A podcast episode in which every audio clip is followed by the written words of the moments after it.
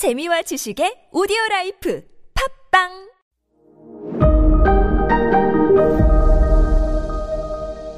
네, 여러분 안녕하십니까. 역사 스토리텔러 썬킴 인사드리겠습니다. 어, 지난 시간에 흥선대원군 얘기하다가 끝났지 않습니까? 흥선대원군이 상갓집 개다. 안동김 씨 잔치집 가가지고 무슨 뭐 가랭이 사이로 기어갔다. 절대 그런 일 없었어요. 흥선대원군도 어, 돈이 있을 만큼 있었고 자기 아들을 왕으로 만들 정도의 막강한 막강 정도는 아니지만 어느 정도 권력이 있었던 왕족이었어요. 소설에서 만들어진 허구 스토리가 상갓집 개 스토리예요. 근데 이 오와리의 새로운 다이묘로 등장한 오다 노부나가는 그 소설 속에 나오는 상갓집 개 흥선군과 비슷한 행동을 한 거로 사람들이 얘기해요. 내가 정말 삐리비비비비 변방의 목소리에 난 심형래다 빠라바바바밥 이렇게 내가 하면은 권력 욕을 갖고 있던 내 동생, 사촌, 내 주변 사람들이 다 구테타를 일으킬 것이다. 이때 내가 싹 다 일거에 다 제거해버리고 진정한 원탑이 되겠다. 우리 동네에서는 일단. 라고 판단한 거예요. 그러니까 이 정도 인물이니까 이 정도 전략이 있으니까 정말 일본을 거의 98%나 통일을 했겠죠. 자, 이제 오와리의 진정한 다이묘로 성장을 한 오다 노부나가 첫 번째 시련이 다가옵니다. 어, 지금 오와리 그러니까 지금의 나고야죠. 그 나고야 바로 오른쪽에 있는 그 다이묘가 요시모토 가문이란 가문이었는데 엄청나게 큰 막강한 가문이었어요. 지금 오와리에 있는 오다 노부나가와는 잽도 안 될 정도로 엄청 큰 당시 일본 전국 10대 최강 다이묘 중 하나였거든요. 요시모토 가문이라고. 당연히 이 요시모토 가문도 교토로 쳐들어 들어가 가지고 허수아비 쇼군 끌어내리고 자기가 천하통일하고 싶었겠죠. 근데 이 요시모토 가문에서 교토로 가기 위해서는 오와리를 지나가야 돼요.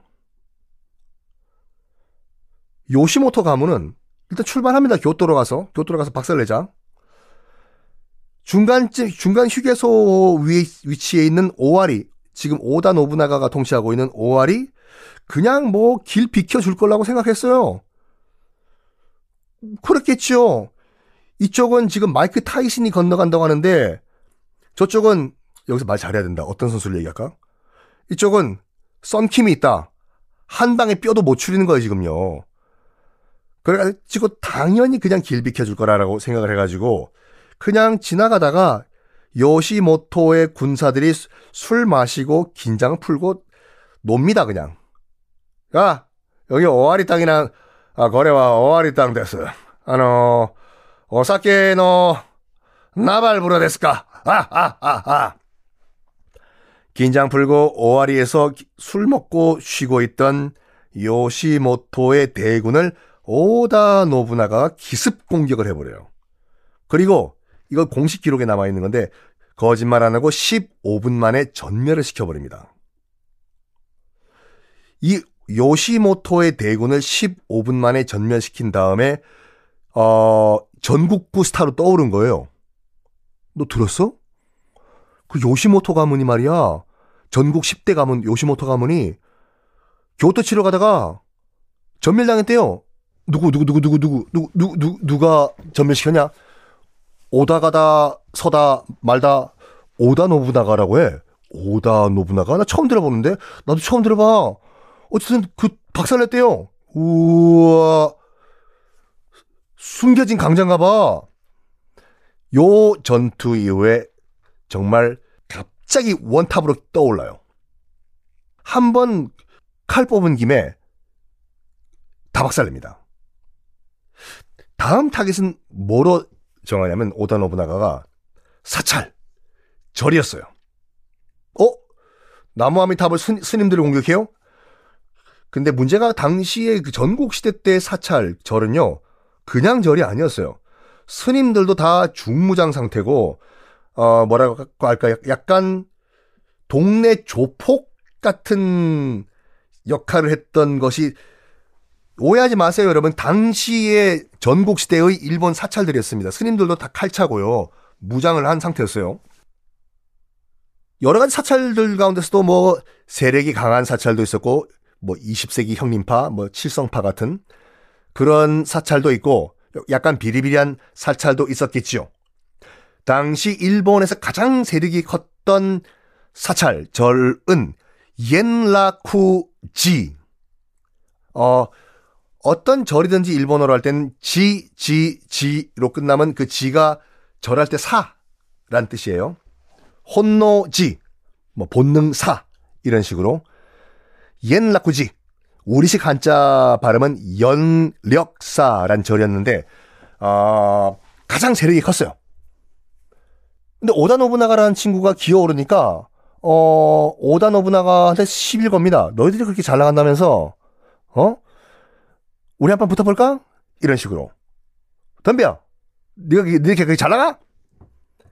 오다 노부나가는 이것만 기다리고 있었습니다. 옌라쿠지 연력사로 달려가서 저를 싹 다 불질러 버려요. 일단 불질르면 뜨거워서 도망 나오겠죠. 오다 노부나가 명령 내립니다.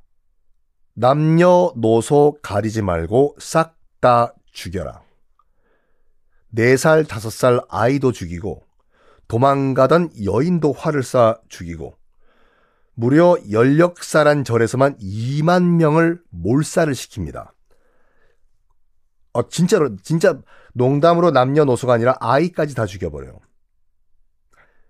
이 사건 이후에, 연력사 절 사건 이후에 일본 전국에서 어떤 소문이 도냐면 오다 노부나가는 피도 눈물도 없는 진짜 잔인한 독재자다 라는 이미지가 박혀버려요. 오다 노부나가는 굉장히 잔인한 사람이었습니다.